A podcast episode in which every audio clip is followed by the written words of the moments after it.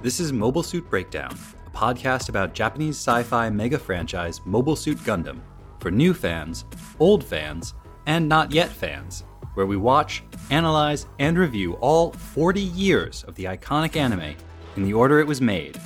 We research its influences, examine its themes, and discuss how each piece of the Gundam canon fits within the changing context in Japan and the world from 1979 to today.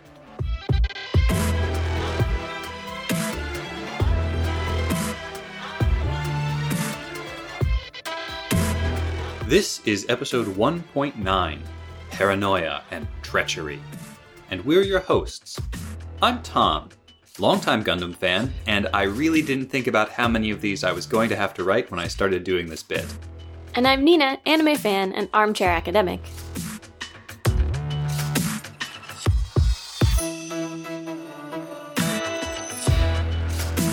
So we've been doing this for almost two months now. I am a little surprised by how well it's going. A big thank you to all of our current listeners. We appreciate your support in this new crazy thing we're doing. Thank you for sticking with us through the early episodes before we learned how to do a podcast and I figured out how to edit audio. If you're enjoying what we do and you'd like to support us and help us reach more listeners, we would really appreciate it if you would write us a review on Apple Podcasts or Stitcher or Facebook or all of them. Cut paste, just put the review everywhere. And if you have anime or Gundam or Japanese history loving friends that you think might be interested in the podcast, please share it with them.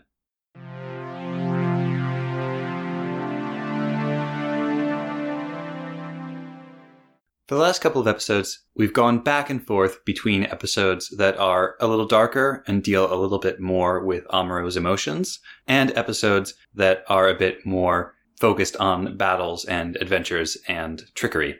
This episode brings us back to Amuro. And with that, episode 1.9 can begin.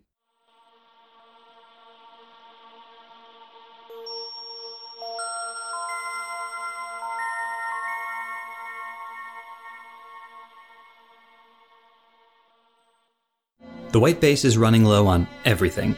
There's little food left, little enough that Kai accuses the cook of hoarding, while the orphans steal food out of the kitchens. They're running low on ammunition, too, with barely enough left for one more engagement. When a communique from HQ arrives at last, it offers only momentary hope. It is merely an order to break through the Zeon encirclement and escape to the ocean. Lieutenant Reed snaps that the generals have no idea what's going on in the field. He even suggests abandoning the White Base. Amuro's worse. He hasn't had a decent night's sleep since the White Base left Side 7, and he's still not eating. He spends all his time in his bunk just staring at the ceiling. He doesn't feel like himself. He's getting paranoid. He snaps at Frau, his best friend, to just leave him alone. Later, he drags himself down to the mess, but there Amuro sees one of the refugees, an old man, steal food off the plate of a child. Overcome by guilt and shame that he's eating full meals while everyone else gets by on crumbs, Amuro gives his own meal to the child. Frau chides him to eat, but Amuro storms out. Zeon attacks, and over Char's objections, Garma sorties personally in his own Dopp fighter, determined to win back his honor after his recent string of defeats. As the Zeon squadrons approach, the other pilots, Kai, Hayato, and Ryu, deploy the gun cannon and gun tank. Frau tries to convince Amuro to join the battle, but he refuses. She calls Bright in. Amuro demands to know why Bright fights, but the acting captain tells him there's no time for philosophy. Amuro retorts that Bright should just go pilot the Gundam himself, and Bright snaps that he would if he could. Amuro argues that he shouldn't have to fight just because he can, and Bright has had enough. He slaps Amuro, berates him, shames him, tells him to go ahead and throw his tantrum if it will make him feel better. But nothing gets through. As Bright struggles with Amuro, Kai and the others struggle to defend the White Base, but they are outmatched. Now Frau volunteers to pilot the Gundam, if Amuro will just give her the manual. Perhaps this gets through to him, but it's only after Bright mentions Char that Amuro emerges from his torpor. Char, he asks? Then, pounding his fist into a bulkhead, he curses, Damn that Char! At last, Amuro deploys. Relying on the Gundam's jump jets, Amuro leaps through the air, engaging the strafing fighters in close combat, even kicking one apart before hacking a wing off of Garma's Dopp with his beam saber. Pursued by the leaping Gundam, Garma retreats, luring the rash Amuro into the Gaw's firing range. He calls for a barrage to destroy the Gundam once and for all, but his frantic orders go unheard. Back on the Gao, Char has sabotaged the comm circuit. Amuro might have pursued Garma to the ends of the Earth, but in the mountains he encounters a lone Federation transport and its commander, Lieutenant Matilda Ajan, carrying the supplies the White Base desperately needs. She has come on a mission of aid at the personal request of the Federation's General Revil, and she will take the most injured of the refugees with her when she goes, leaving the White Base refreshed and as ready to fight as it has been since Side 7. Even Amuro, love struck on his first sight of the lieutenant, seems somewhat restored.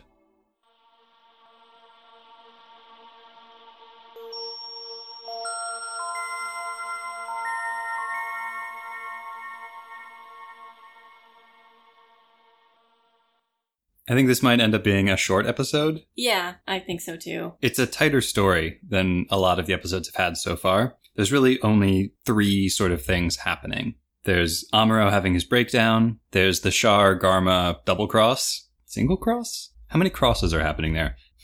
I have no. Do you, do you have no opinion? On, I have no response. you have no opinion on the number of crosses that are going on.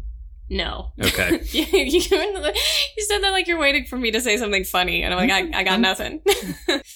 All right, so we've got Amuro having his breakdown. We have the Char double cross, and then we have the total collapse of the white base. Like everybody on the white base is having some kind of breakdown. I didn't get that impression at all. You got old people stealing from kids. You've got Kai accusing the cook of hoarding food. You've got Bright slapping Amuro around. But you also have Ryu Jose and Hayato behaving like their normal selves. You also have Lieutenant Reed being surprisingly calm under the mm-hmm. circumstances. but suggesting that they abandon the white base. Okay, we're coming at this all circular. So the opening of this episode basically shows us that conditions in the White Base are bad. Amuro is keeping to himself. He is even more disconnected than he was before. He's starting to become paranoid from lack of sleep. Or is he? He suggests the reason the Federation hasn't helped them, the reason it doesn't seem as if anybody cares what happens to the White Base, is because they're using the White Base as a distraction. Garma chasing the White Base all over creation is actually helping the Federation, and so they have no reason to stop that from happening. We know there are food shortages because otherwise, why would Kai be complaining that some people are getting bigger shares and other people not? And a couple of episodes ago, Kai pointed out that keeping the refugees on meant running out of food. There wasn't enough food to feed everybody. Well, and when Amuro finally does show up to eat, he feels too guilty about his own portions and what the lack of food is doing to the refugees when he sees the, the older man take food from the plate of a young child surreptitiously, that he can't do it. He can't eat his own meal because he feels too guilty at the preferential treatment he gets, even while resenting the fact that he's in that position at all. Part of Kai's resentment with the kitchen staff is not just that he's getting to eat less. It's this sense that, wait, I'm one of the fighters now. I'm helping, and I'm still a second class citizen with you people. Kai appears to be going about regular duties on the white base while Amuro is sulking in his bunk. So if people's rations are being assigned according to their duties, then it feels like Kai should at least be eating as much as Amuro.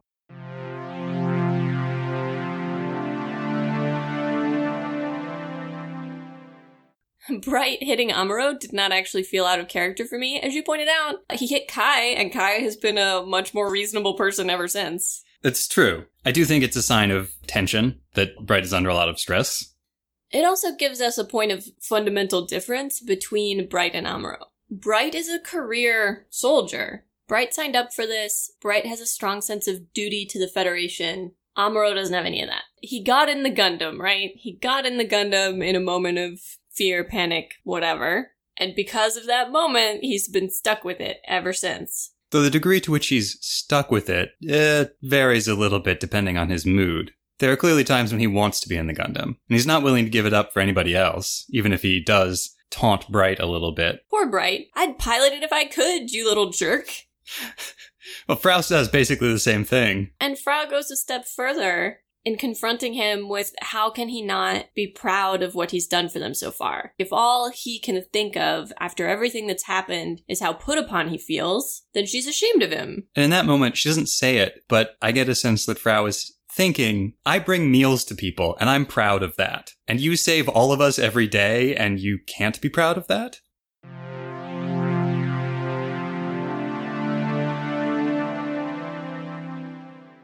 I would like to point out when we talk about Amuro sulking, we are reflecting the sentiments of the show, which I don't necessarily agree with. I think Amuro is depressed and sleep deprived. And like we talked about last time, there are real mental health consequences to battle fatigue, which the crew clearly do not understand or have much sympathy for. I feel a lot of sympathy for Amuro. What I wanted to happen in this episode, and which didn't happen, was for everyone else to be able to manage without him, frankly. what I wanted was to see everybody else out there fighting, and it was hard and it was dangerous, but that they didn't have to have Amuro in the Gundam, that this one person and this one machine were not so overwhelmingly important that it's them or bust. Ryu Jose tries to do that. Ryu says to Bright, We depend on Amuro too much. He needs a rest. He's exhausted. Let me and Hayato go out. But the show seems to be leaning towards the no, only our hero can save the day. I don't think so. There have been a couple of episodes where Amuro alone couldn't have done it. I think the show takes the position that the white base is now so hard pressed that it requires the full commitment of everybody.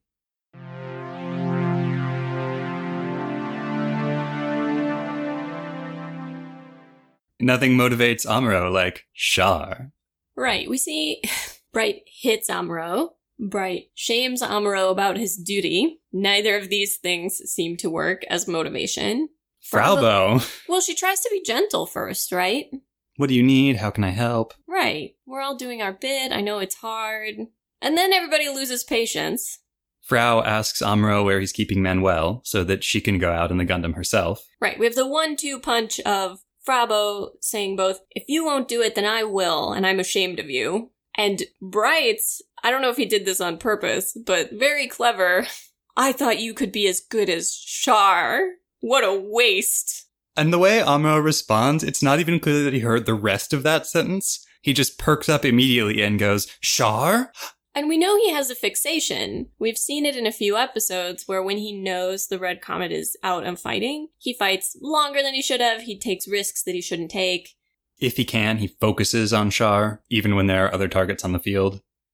Which is perhaps why the assistance from Kai and Hayato and Ryu has become so necessary. Because if there are other Zeon forces supporting Char, Amuro is going to focus on Char, and he needs help watching his back.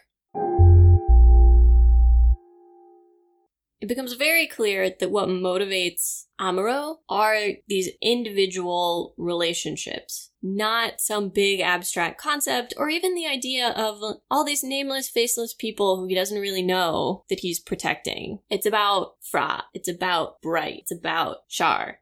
That is what's able to get him past the exhaustion that he's been feeling.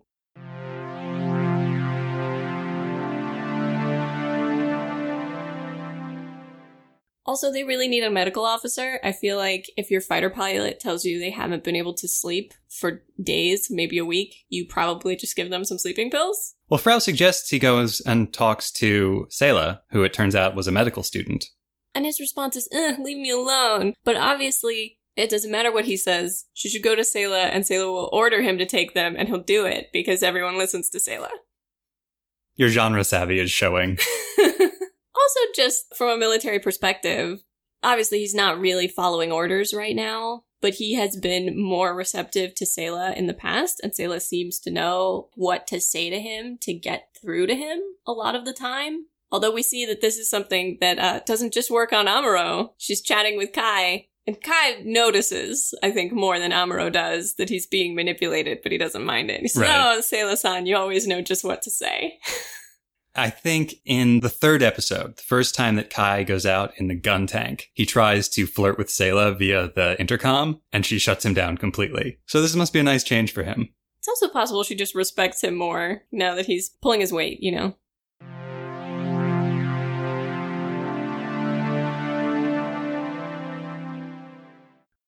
Now we have Bright's great line. We don't have time for philosophy. He busts into Amuro's room and Amuro asks him, Why are you fighting, Bright? Bright's taken aback for a second, then says, We don't have time for philosophy. We need to fight.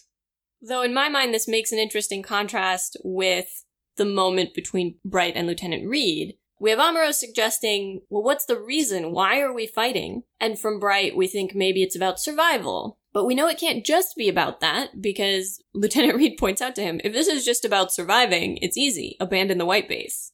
The white base is what Zeon want. If we left the white base, we could probably get away. But that isn't actually what Bright wants. Bright's primary concern is not survival. It's his duty to the Federation.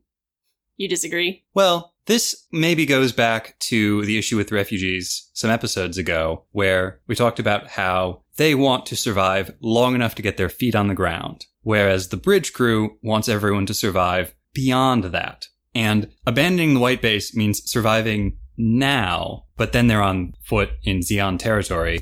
How long do they survive at that point? I think the idea would have been that they would go into the transport and into the various other vehicles and things, and they wouldn't be on foot. They'd be in all of the smaller, like fighters and mobile suits and so on. And the civilians would be in the transport and they'd get somewhere. I'm not saying it's a great plan, but I don't think they would be on foot. They would survive maybe another day, but beyond that, I think Bright is looking to long term survival.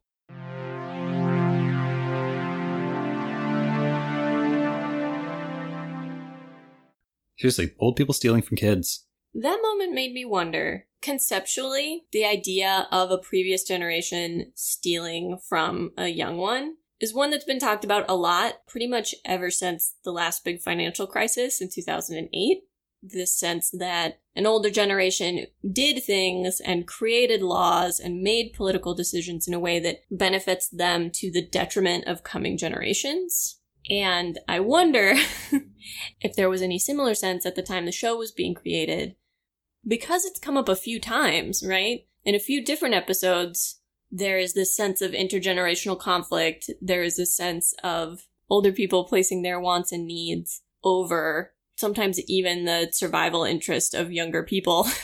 what was going on at the time that influenced that trend in the show. Way, way back in episode zero, we talked a little bit about the environmental crises that developed in the 1970s. There were a lot of them, and they were pretty worldwide. And if there's anything that makes you think of older generations stealing from younger generations, environmental damage and environmental movements are pretty much top of the list for me. So that's something we'll need to look into a little bit more.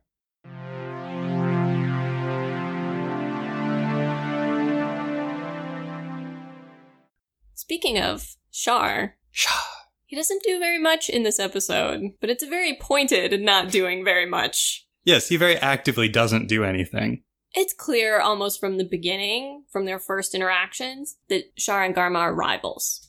This extent of rivalry that we see in this episode is much further than I expected. It always has seemed like Char wants Garma to fail, it hasn't to me. It seemed like Char wanted Garma to get killed. That's what it seemed like this episode. He wants Garma to die. We see Char very obviously manipulating Garma at the end of this episode when Garma comes back and Garma is chiding Char for not fighting, for not helping him out. And Char says, oh, I, I did it for your pride. Your pride, of course. And Garma is so taken by this especially when Char adds that Char had such confidence in his skills that Garma forgets all about scolding Char. Oh, that was not my read on it at all. My read on it is that because they're in front of a bunch of other people, mm. Garma can't admit weakness. He can't admit that he needed help. He can chastise Char for, oh, you should have done, you should have done. He can't admit that he needed help. So when Char says, oh, I was sure you had it under control, he can't admit that he didn't. Maybe. That's a good read. I think Garma does get some satisfaction out of being praised by the Red Comet, who he's looked up to all these years.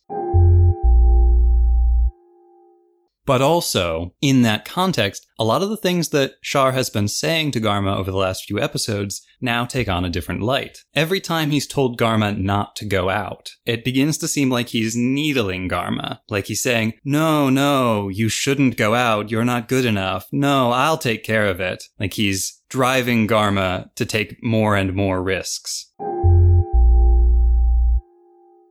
Also, that sick burn at the start of the episode. I did wonder if some of Char's vindictiveness was motivated by the discussion he has with Garma towards the very beginning. Garma is suiting up, getting ready to head out, and he says, You shouldn't be doing this. Which is true. He's the commander of a large ship. There's no reason he should be suiting up to go fly. But Char telling him he shouldn't is definitely encouraging him to do it. And then we have the sick burn itself of, oh, I have to think of what my sister will think of all this. You don't have family. You don't understand. Is it really a sick burn to be like, oh, you're an orphan? It felt like one. It felt as if it were delivered like one. I'll say that. Yeah, it did feel like Garma thought it was a sick burn. It's like, oh, you orphan. You can't possibly understand.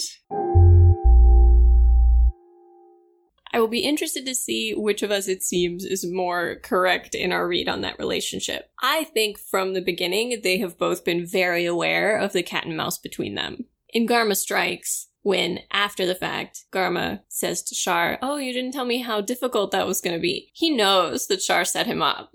And Char knows that he knows. And then they keep dancing around each other for episodes. That's my impression. That they both know that they're plotting against each other.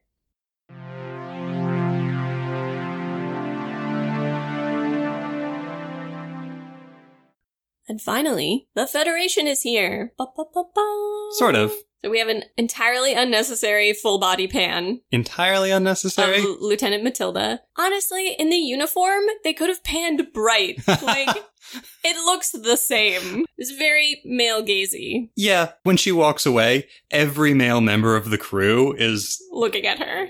well, they're starstruck in some kind of different way. Thank you, beautiful lady who brought us food. I think Ryu Jose is just sort of staring off into space. Frau sticks her tongue out in jealousy. Frau knows what's up. So the show makes a point of saying this is the first time Amuro has been starstruck in that way. I believe they a- used the phrase, this is the first time Amuro has experienced the scent of a woman, which is, Right. eh. Yeah, a bit. It may be less weird in Japanese and they just translated it poorly. I think it was less weird in the 70s too. Probably. But this sense that there is something different about the attraction you feel toward an adult person when you're a teen versus the attraction you feel toward a peer. Coming back to motivating Amuro, he seems so pleased when it's Lieutenant Matilda telling him, We need you to keep fighting. The Federation is in a bad way. Everything you can do to help. We're not going to take the ship from you. She puts a hand on his shoulder. You're doing a great job. Thank you. Tells him he might be psychic. Yeah, he gets all bashful. Oh no, oh, not me.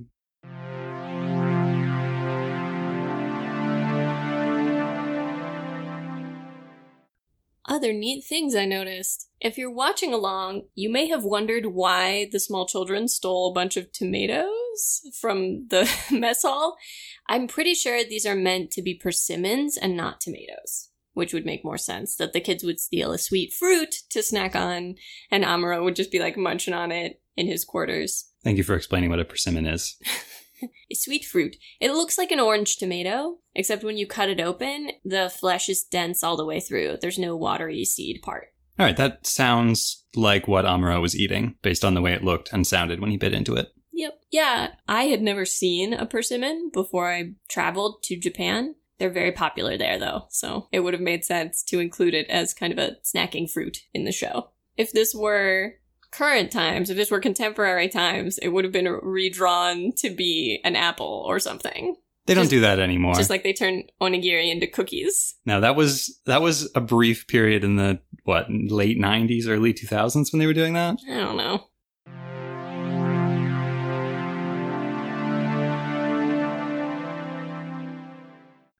It feels so of the time that they're in this super high tech machine and it's giving them physical printouts of messages and communiques. Yep. Because it would never occur to them, like, oh, I have a tiny hand computer with a touch screen that has all the things on it. Nope, physical printouts that look like the receipt you would get from an ATM at the bank.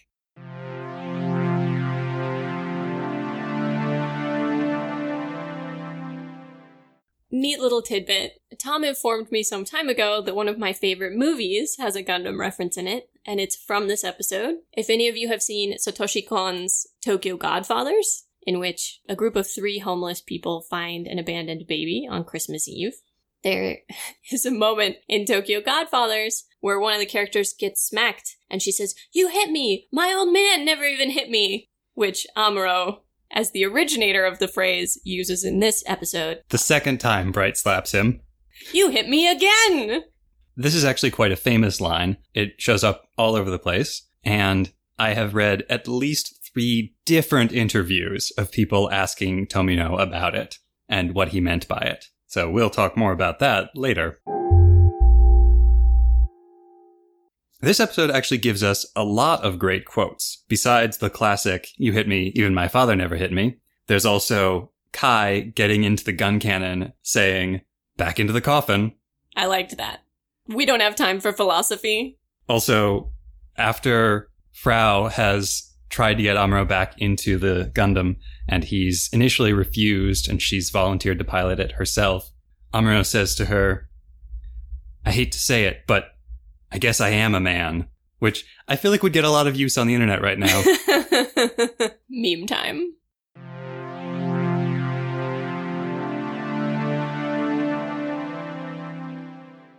For people who are watching this for the first time, you might have caught the name General Revil, used by Lieutenant Matilda towards the end of the episode. Pay attention to that. He's going to be important.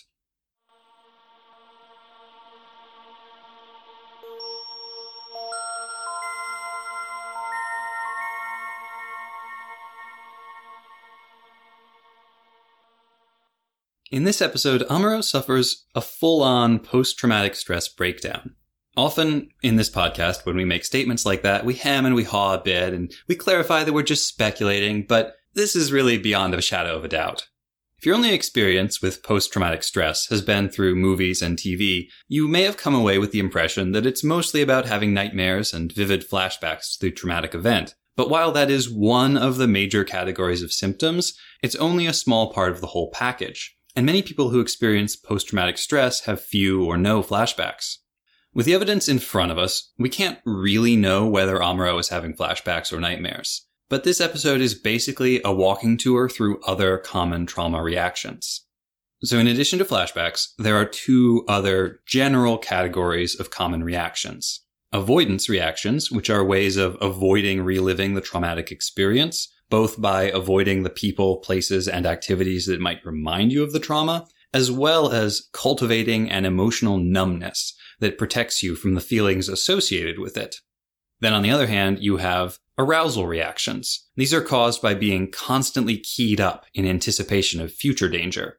From a certain perspective, these are both forms of mental self-defense, protecting the self from painful memories while also always being ready to deal with new threats that come up. The avoidance reactions have a lot of overlap with the symptoms of depression, and the arousal reactions have a lot of overlap with symptoms caused by anxiety disorders. This results in some seemingly paradoxical behaviors. A person might lie around all day just staring at the ceiling with no motivation to do anything, but still be too anxious and keyed up to sleep.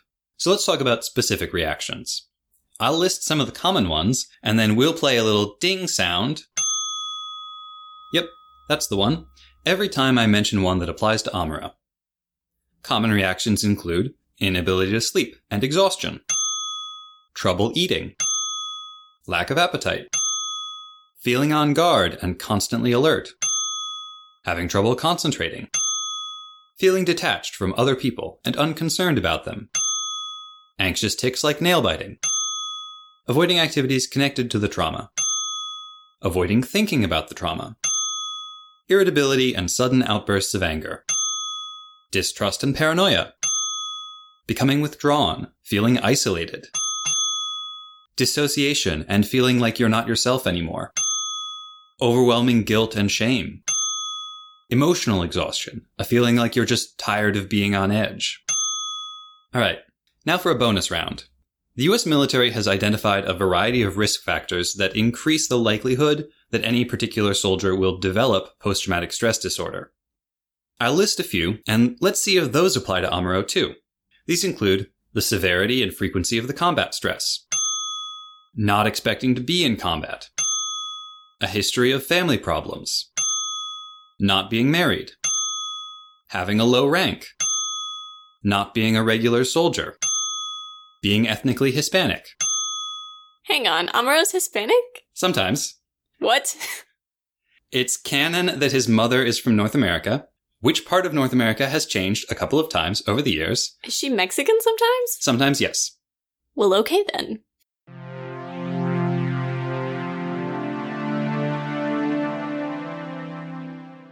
Corporal punishment in the home is still legal in Japan, and although it has been illegal in schools since 1941, attitudes toward it are complex. In a survey this year, cited by the Japan Times and Asahi Shimbun, 57% of adults ages 20 and older support the use of corporal punishment in some circumstances. What is Asahi Shimbun? Asahi Shimbun is one of the local Japanese papers. In a separate survey, 70% of parents admitted to having slapped their children. In recent years, there have been several high profile cases of students committing suicide after long periods of physical abuse by their sports coaches. At the time of the show, there were also cases of corporal punishment that led to hospitalizations or even deaths. I'm sorry, did you say 70% of Japanese parents admitted to slapping their kids around? Yes. And that was in the 70s, right? No, that was recently, within the past 10 years. Cool. The persistence of corporal punishment stems from two main ideas. The first is that hardship is the gateway to happiness. The second is that the use of corporal punishment to enforce strict and sometimes arbitrary rules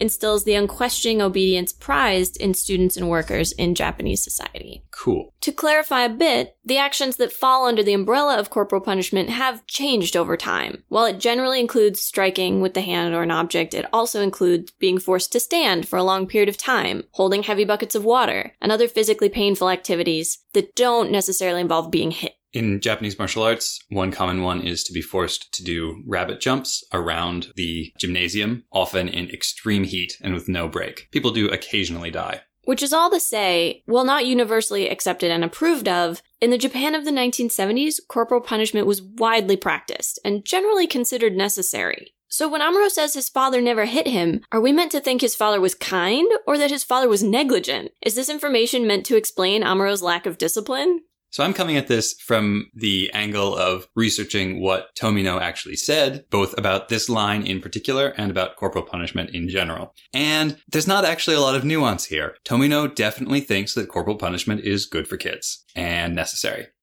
He straight up thinks that kids need some amount of painful physical discipline for their own good. In interviews, he does seem to be trying to say that there's a distinction between abusive violence and kind violence that modern society tends to ignore. I think this point gets lost in the translation a little bit, so I'm not 100% certain that I'm fully understanding what he's saying, but as he's put it, quote, it is a one-sided opinion to assume everything is violence. Not using physical discipline seems kind, but that is not always true. At some point in life, human beings have to overcome pain.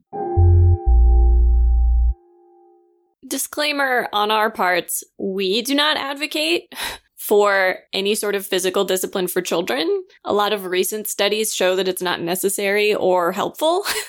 But we do want to explain the attitudes of the time and why Tomino would have made such a big deal of this scene and what the scene means in the context of Japan at the time of the show. I can't remember any instance, certainly not yet, where we've seen a small child being physically disciplined. It's always teenagers. And frankly, there's a difference between Bright hitting Amuro. Bright's not his parent. Bright's just barely an adult. This is peer pressure. This is bullying? I, I mean, again, we're not advocating dealing with disputes physically, but when Amuro says that his father never hit him, he clearly thinks that's a good thing. We are obviously meant to see it in this whole context of Amuro rejecting his responsibilities, Amuro wallowing in his discomfort, and see that, oh, that's why he's such a whiner.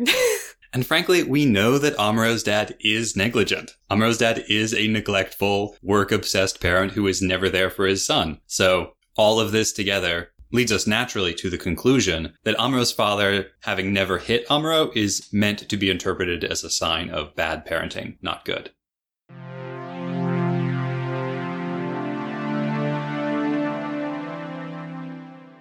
There are a couple of moments in this episode where characters refer specifically to being a man.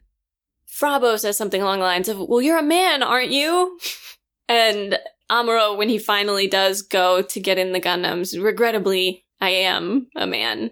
And Bright, after he hits Amuro, says, Show me a man who's grown up properly without ever being hit. But what precisely do all of these characters mean when they reference maleness? Because that concept of masculinity is going to vary across cultures and across time.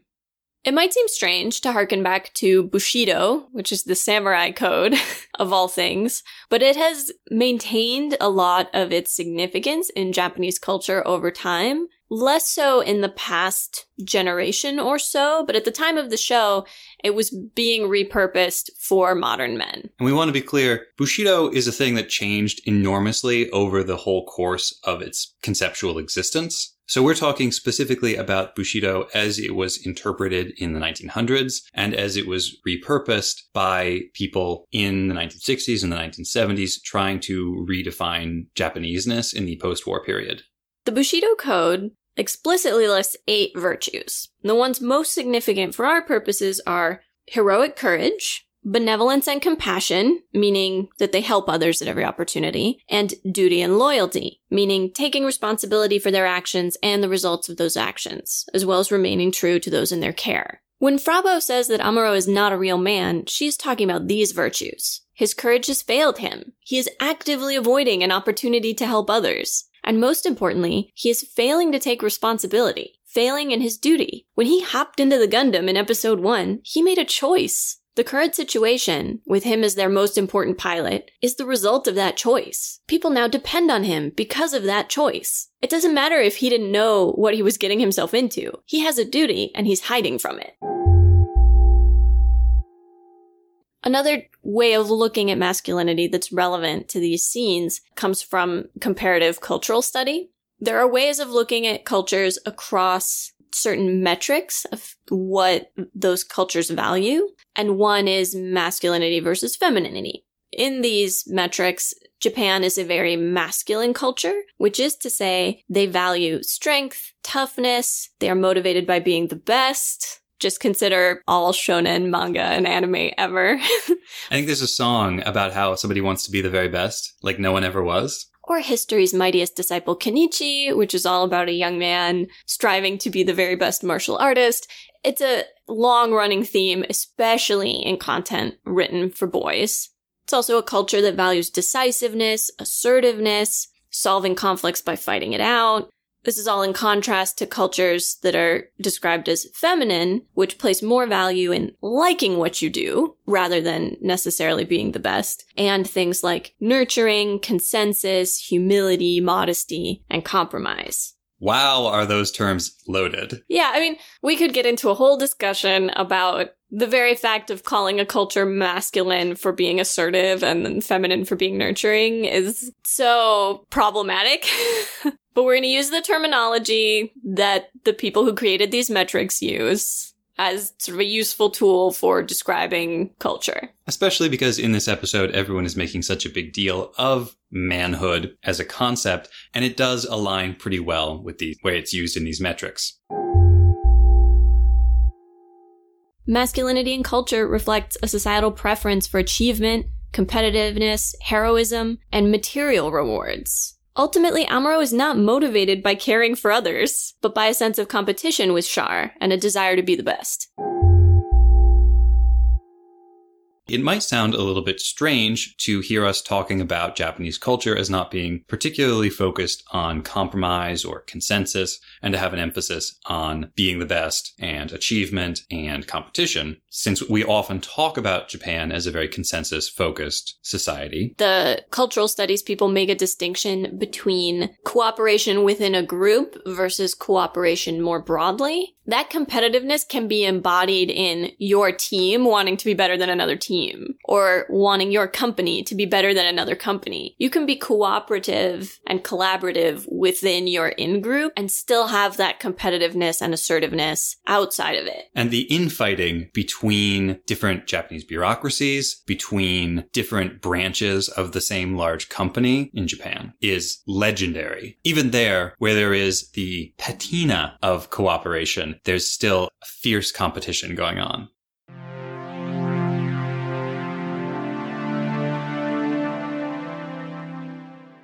This discussion of cultural values and what motivates people leads very nicely into a wider discussion of what exactly it is that motivates Amuro, what motivation is, and how we try to activate it in ourselves and other people. So it's finally time to talk about motivation theory. Yes. There are many different psychological models about motivation, and you can think of them almost as layers.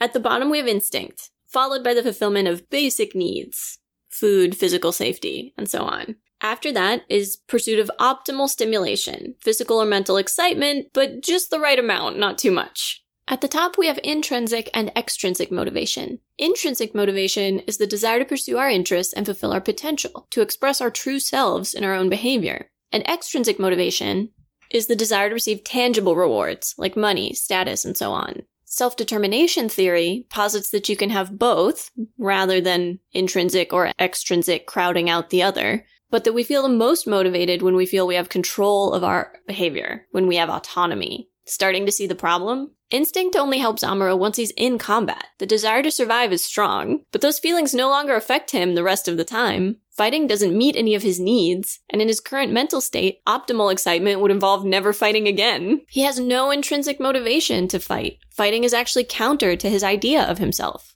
The only extrinsic motivation they can offer, food, just makes him feel guilty. And worst of all, he feels he has no control. Finally, we have self-actualization theory. This was created by Maslow. You've probably heard of his hierarchy of needs. Self-actualization is the true realization of your inner potential. Many self-actualized people ignored their lower order needs to pursue their passions. Think of Amuro working on computers. When Bright tells Amuro, I thought you could be even better than Char, he taps into both the cultural value of achievement and competitiveness, and the desire to realize your inner potential.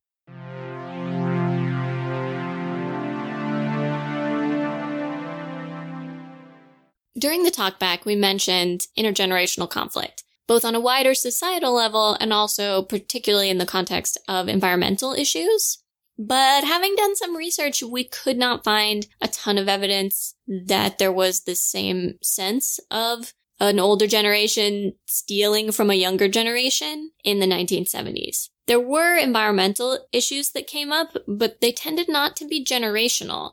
What was it that defined the battle lines on those environmental issues? The rise of environmental consciousness came from two main things. The first was, did you live in a community that was directly affected? A lot of the big environmental issues had to do with pollution that was very concentrated in specific communities, leading to illness in those communities. So you might have a whole town and it would be mostly fishermen or mostly industrial, but everybody in the town would suddenly become very active and organized around the issue that had affected them mercury poisoning or the color of the lake changing, things like that. Yes. The second was as economic growth slowed, the explosive growth of the 50s, 60s uh, started to slow down with the oil crises in the 70s. People looked around and realized, oh, we all live in cities now and we have this buying power that we didn't have before and we live very well, but our environment is awful. The air quality was bad. They had lost a massive amount of green space these areas just weren't pleasant to live in anymore. And there was a sense, particularly when you weren't experiencing that explosive growth of, well, wait a second, maybe we should take a moment and try to preserve the natural environment so that we can actually enjoy living here. And this connects to Furusato, which we talked about in a previous episode, and the idea of the countryside as the true and natural homeland of the Japanese people. And if the countryside is wrecked and the environment is destroyed, then where is Japan? There was also plenty of student activism in the 70s, but a lot of the student activism focused on issues specific to the university. Things like tuition and fees, things like the testing that went into getting into university, as well as some political issues, like we talked previously about the Japan United States treaties that had quite a lot of student interest but not as much on sort of local social issues, things like the environment or the welfare state that might be associated with some intergenerational conflict. This is something we'll keep an eye on, though, as the economy slows down, as the economy crashes in the 80s, we may see more of this intergenerational conflict developing. You also said Tomino had some specific thoughts about this, even if we can't find wider academic discussion. Yeah. Whatever the opinions of the general Japanese society in the 70s might have been, Tomino has specifically and explicitly identified one of the, in his own words, main themes of Gundam as being that adults are the enemy. Short-sighted adults who are only thinking about their immediate pleasure will die soon and aren't thinking about the long term are the enemy of young people. Didn't he also say something along the lines that it's only really idealistic young people who are capable of thinking about the far future and what the far future can and should be? Exactly. In fact, in an unrelated discussion from a different interview, when Tomino was talking about his message to his many fans in the world, if you could say anything to them, it would be whatever you're currently thinking about the world, stop, and look to the children. They probably have a better idea than you do.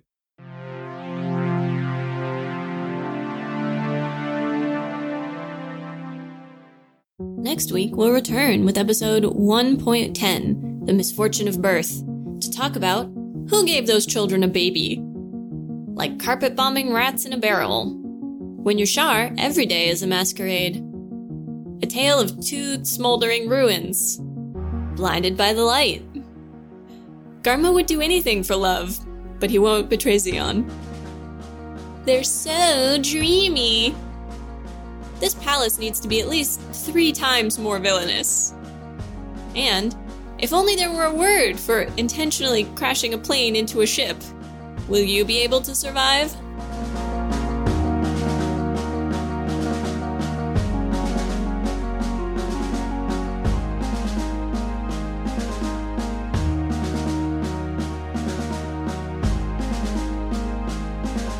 Make sure you do all the podcast things. Like, subscribe, share, and pledge your undying devotion to Mobile Suit Breakdown on fine podcast services everywhere and on YouTube. Follow us on Twitter at Gundam Podcast. Check out our website, GundamPodcast.com, for episodes, show notes, and more. And you can email your questions, comments, and complaints to GundamPodcast at gmail.com. Or come shout your wrong Gundam opinions to us directly by coming to scenic New York City and yelling, Amuro should have dodged that second slap on any busy street corner. We'll totally hear you. The intro song is Wasp by Misha Dioxin. The closing music is Long Way Home by Spinning Ratio. You can find links and more in the show notes. And thank you for listening.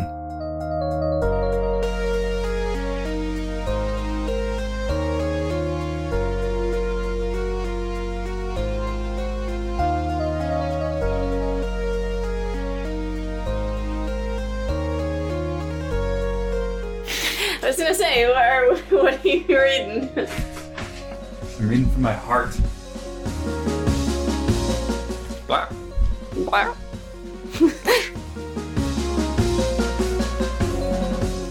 Don't wreck our very professional setup.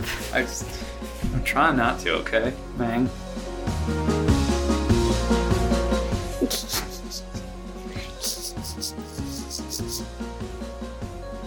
trying to think what you sound like when you laugh like that. Like evil raccoons. T Rex, we were not meant to be. Did you need to write anything for that, or are we gonna freestyle it? I figured we'd freestyle it. You have some stuff written for it, right? Not really. Wait for that to pass. We cannot escape the subway. nope. It is it is the mighty it is the worm. the people must flow. oh, it's true. That's a nice place to end it. I agree.